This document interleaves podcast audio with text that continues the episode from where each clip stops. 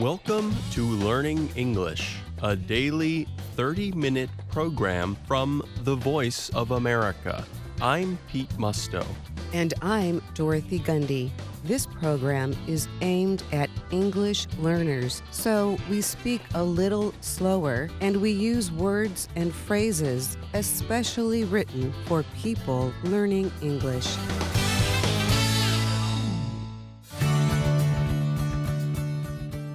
Today on the program, you will hear stories from Anna Mateo, Jill Robbins, and Steve Ember. But first, this report. In Baltimore, Maryland, the news came during Act 1 of Puccini's La Rondine. Johns Hopkins University students were performing their final dress rehearsal of the production at the Peabody Conservatory. Then, members of the university community received an email from the school's president. He was canceling all non essential gatherings because of the coronavirus. The students quickly contacted their friends, who came to watch what would be the show's only performance. It was not the only event Johns Hopkins recently canceled. The school has canceled ceremonies for students who successfully complete their study programs. It also canceled many other events and traditions for seniors, students in their final year. So have many other colleges and universities across the United States. Most of these schools have asked students to return home because of the spread of the virus. Nick Grace is a senior at Endicott College outside of Boston, Massachusetts. He told the Associated Press, or AP, he took one last walk around the grounds of the school before leaving. I've been following the news, and it doesn't look like graduation is going to happen anytime soon, said Grace. If we don't have our celebrations, we're kind of robbed of our end of year ceremonies. At Peabody, Hannah Alexandra Noyes started crying during her performance in La Rondine. She said it was not because the story they were performing was sad, but because her final year of school was. Johns Hopkins University School of Medicine is world famous and active in medical research on the coronavirus. Johns Hopkins reports that by the end of March, over 140,000 Americans were known to have COVID 19, the disease caused by the virus. As of last Monday, there were at least 2,500 COVID 19 related deaths. As millions of people worldwide have sheltered in place to slow the pandemic, most U.S. colleges have taken action to protect their students and employees.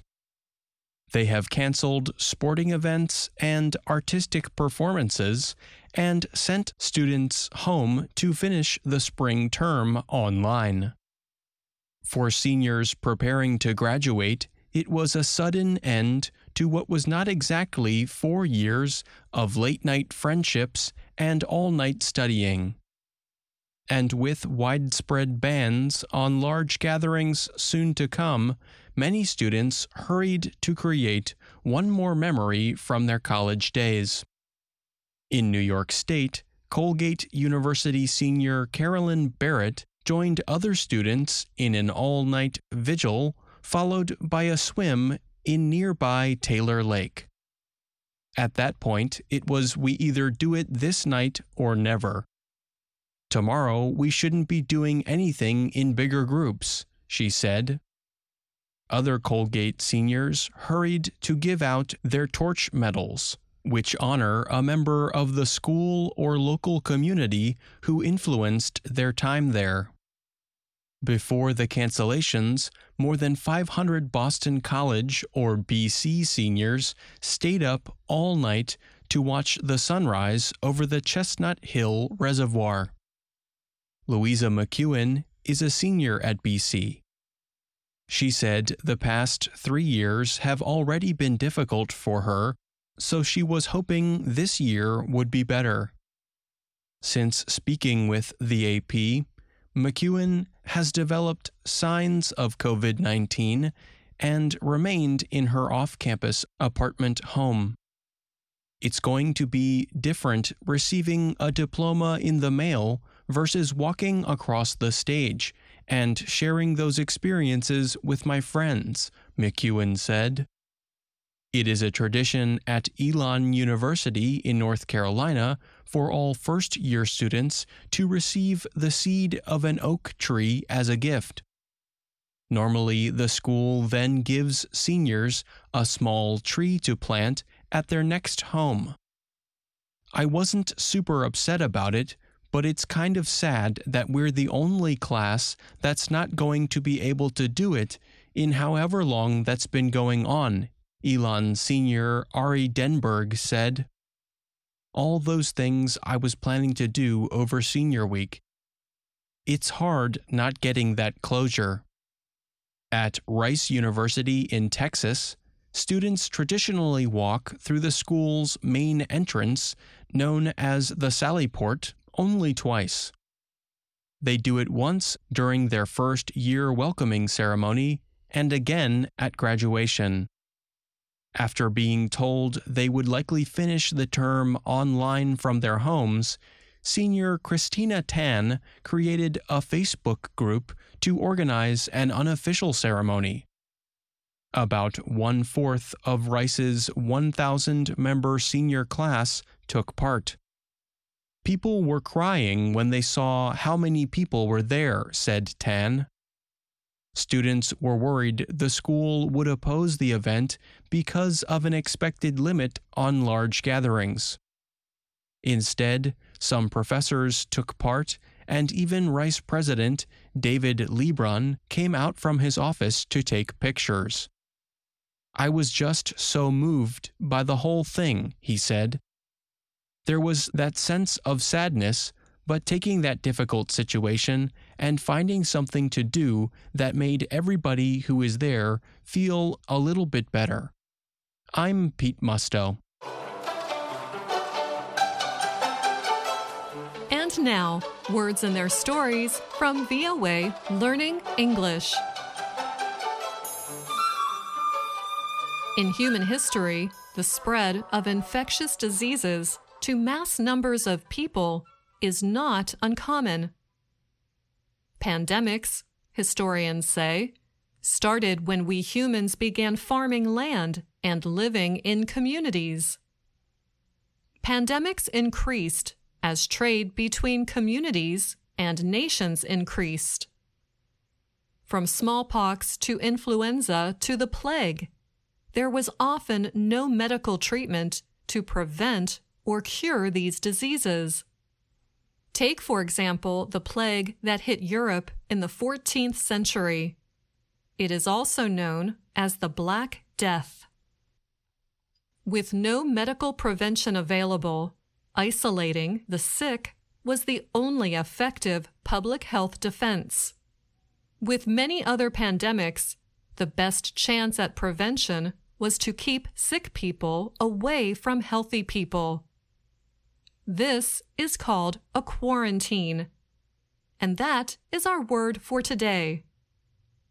Word experts at Merriam Webster explain that the word quarantine has both French and Italian influences.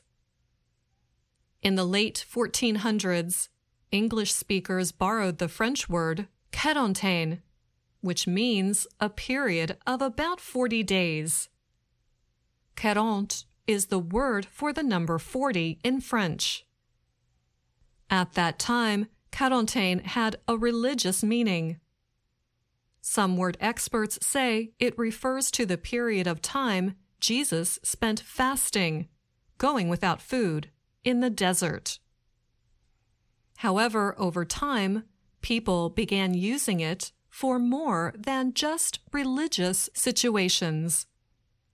For example, it referred to the delay of putting a legal agreement in place.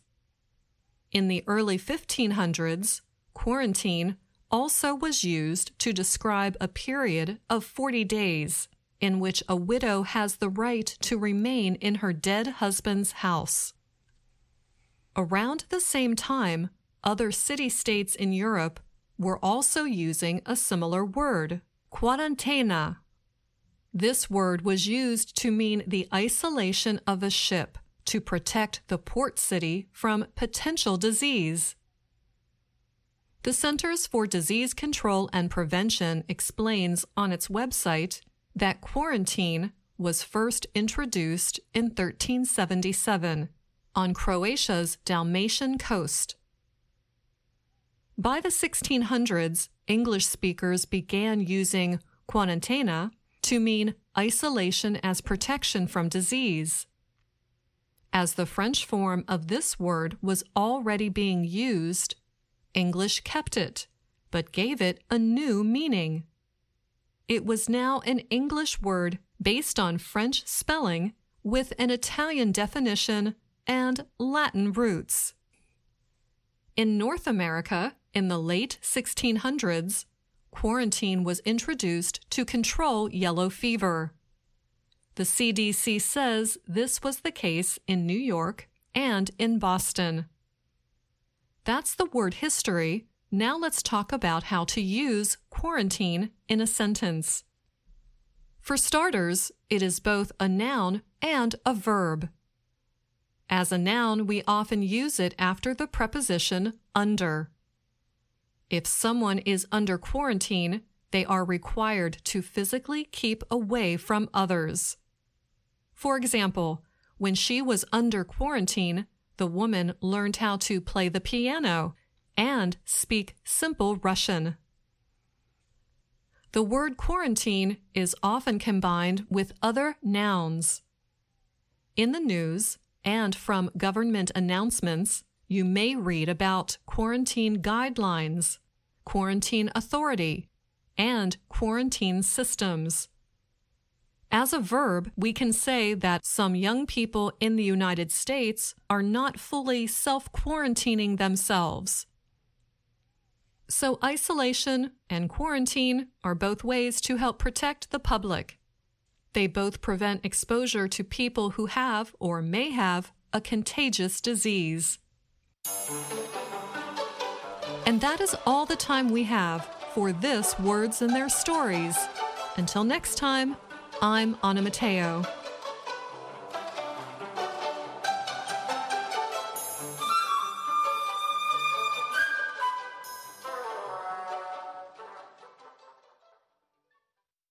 Jacob Kuntara's wife and three adult children had never seen him without the mustache he wore for 45 years. But the spread of COVID 19 and the restrictions it brought to public life led to a change of face for Kuntara. The family lives in Gilbert, Arizona, a town under a stay at home order.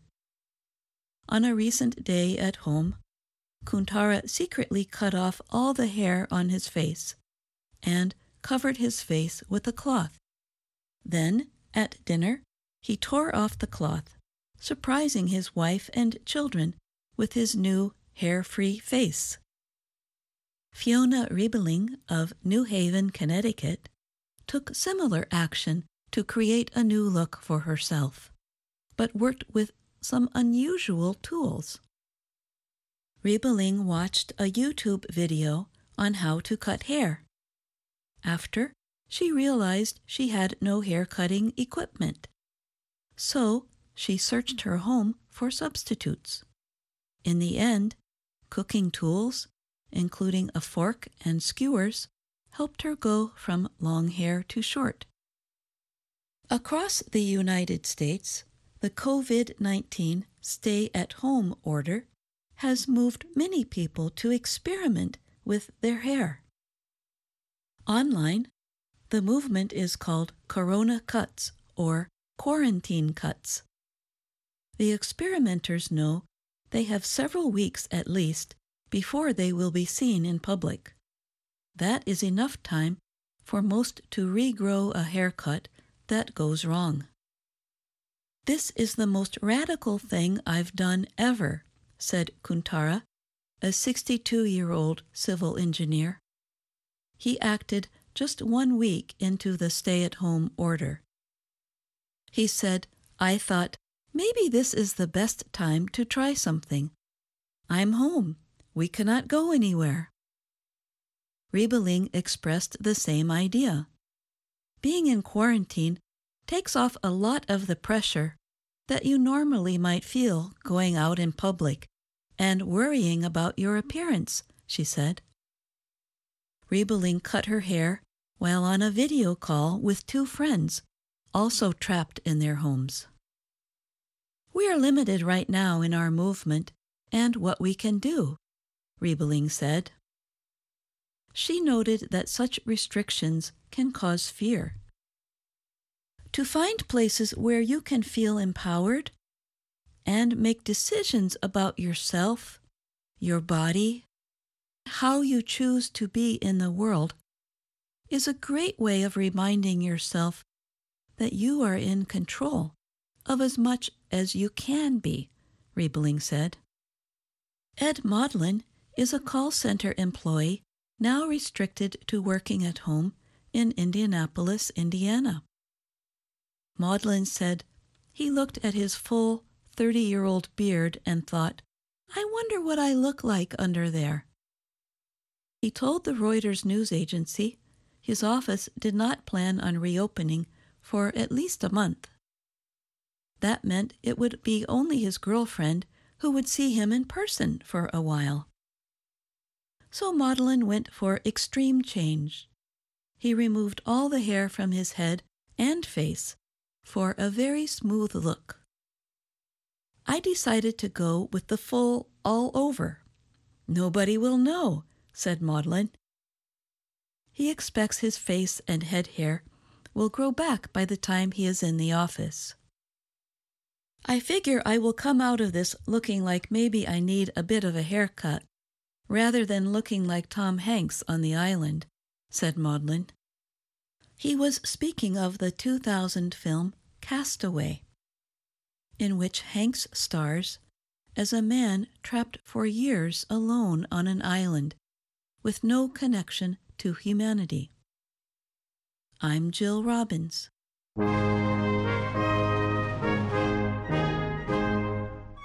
Welcome to the Making of a Nation American History in VOA Special English. I'm Steve Ember.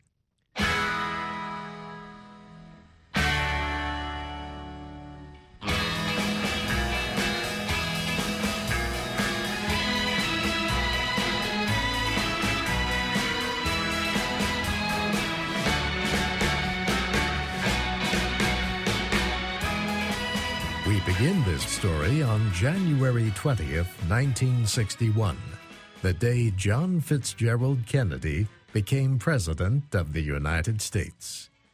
It had snowed heavily the night before. Few cars were in the streets of Washington. The outgoing president, Dwight Eisenhower, was 70 years old. John Kennedy was just 43. He was the first American president born in the 20th century. Both Eisenhower and Kennedy served in World War II. Eisenhower had been commander of Allied forces in Europe. Kennedy had been a young Navy officer in the Pacific. He came from a politically influential family in Boston, Massachusetts but he was a fresh face in national politics. To millions of Americans, he represented a chance for a new beginning.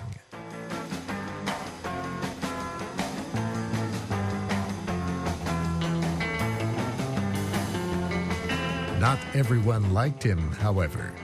Many people thought he was too young to be president. Others did not like the idea of electing the nation's first Roman Catholic president. Eisenhower's vice president, Richard Nixon, ran against Kennedy in the election of 1960. Many people believed Nixon was a stronger opponent of communism than Kennedy. The election of 1960 was one of the closest in American history. Kennedy defeated Nixon by fewer than 120,000 votes. Now, on the steps of the Capitol building, he would be sworn in as the nation's 35th president. One of the speakers at the inauguration was the 86 year old poet Robert Frost. The wind was blowing the paper in his hands, and the sun was shining off the snow on the ground and into his eyes. Kennedy stood to help him, but the famous poet was unable to read much of the poem he had written specially for the ceremony. Instead, he began another one that he knew from memory. Here is a studio recording of Robert Frost reading his poem, The Gift Outright. The land was ours before we were the land's. She was our land more than a hundred years before we were her people. She was ours in Massachusetts, in Virginia, but we were England's, still colonials, possessing what we still were unpossessed by, possessed by what we now no more possessed. Something we were withholding made us weak until we found out that it was ourselves we were withholding from our land of living, and forthwith found salvation in surrender. Such as we were, we gave ourselves outright.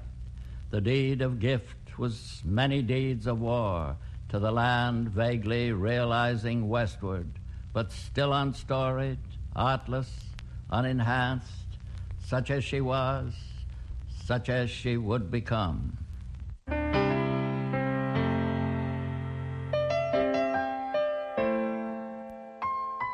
Soon it was time for the new president to speak.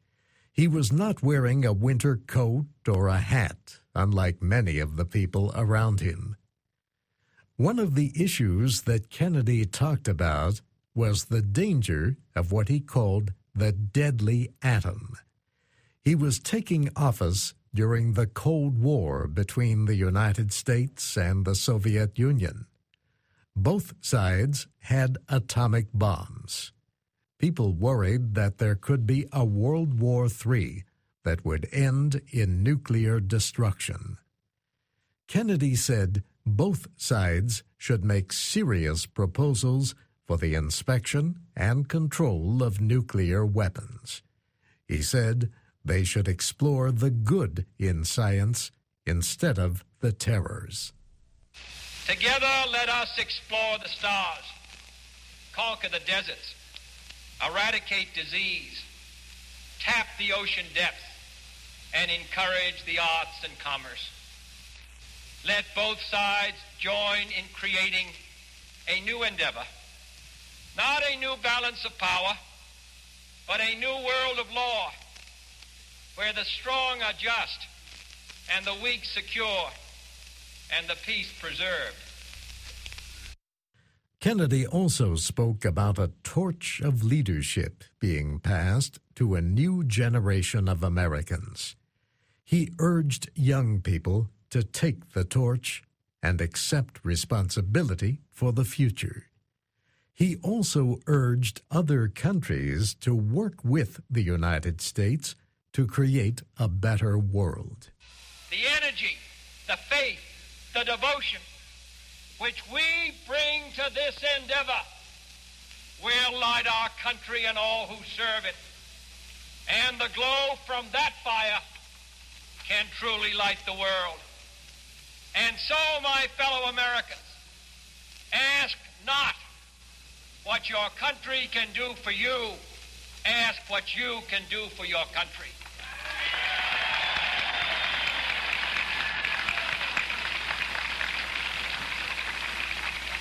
My fellow citizens of the world, ask not what America will do for you, but what together we can do for the freedom of man.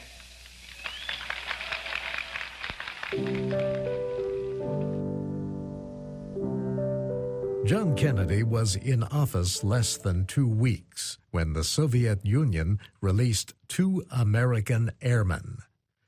The Soviets had shot down their spy plane over the Bering Sea.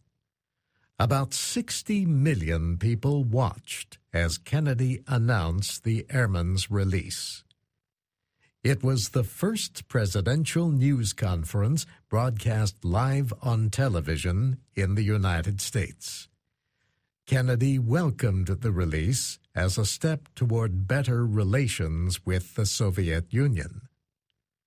The next month, Soviet leader Nikita Khrushchev made another move toward better relations.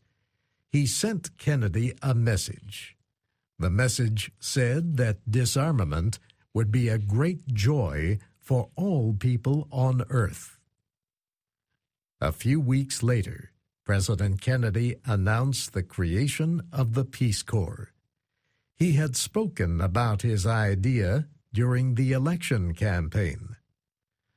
The Peace Corps would send thousands of Americans to developing countries to teach and provide technical assistance. Soon after the Peace Corps was created, another program was announced. The purpose of the Alliance for Progress was to provide economic aid for 10 years to nations in Latin America.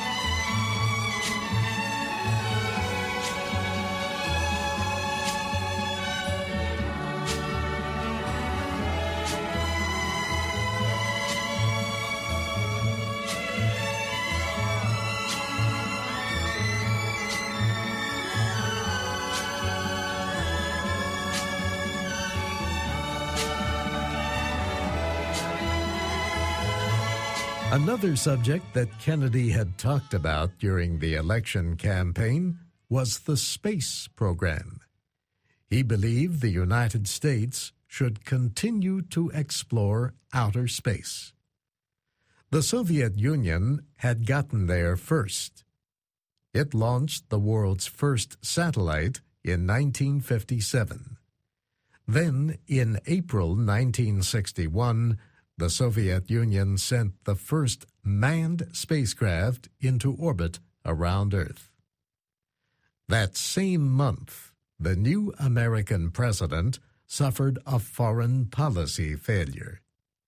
On April 17th, more than 1,000 Cuban exiles landed on a beach in western Cuba. They had received training and equipment from the United States Central Intelligence Agency. They were supposed to lead a revolution to overthrow the communist government of Fidel Castro.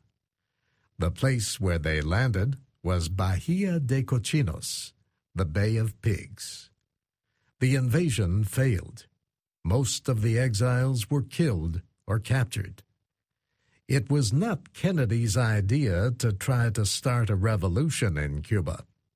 Officials in the last administration of Dwight Eisenhower had planned it. However, most of Kennedy's advisers supported the idea, and he approved it. In public, the president said he was responsible for the failure of the Bay of Pigs invasion. In private, he said, All my life, I've known better than to depend on the experts. How could I have been so stupid? What happened in Cuba damaged John Kennedy's popularity. His next months in office would be a struggle to regain the support of the people. And that's our program for today. Listen again tomorrow to learn English through stories from around the world. I'm Pete Musto. And I'm Dorothy Gundy.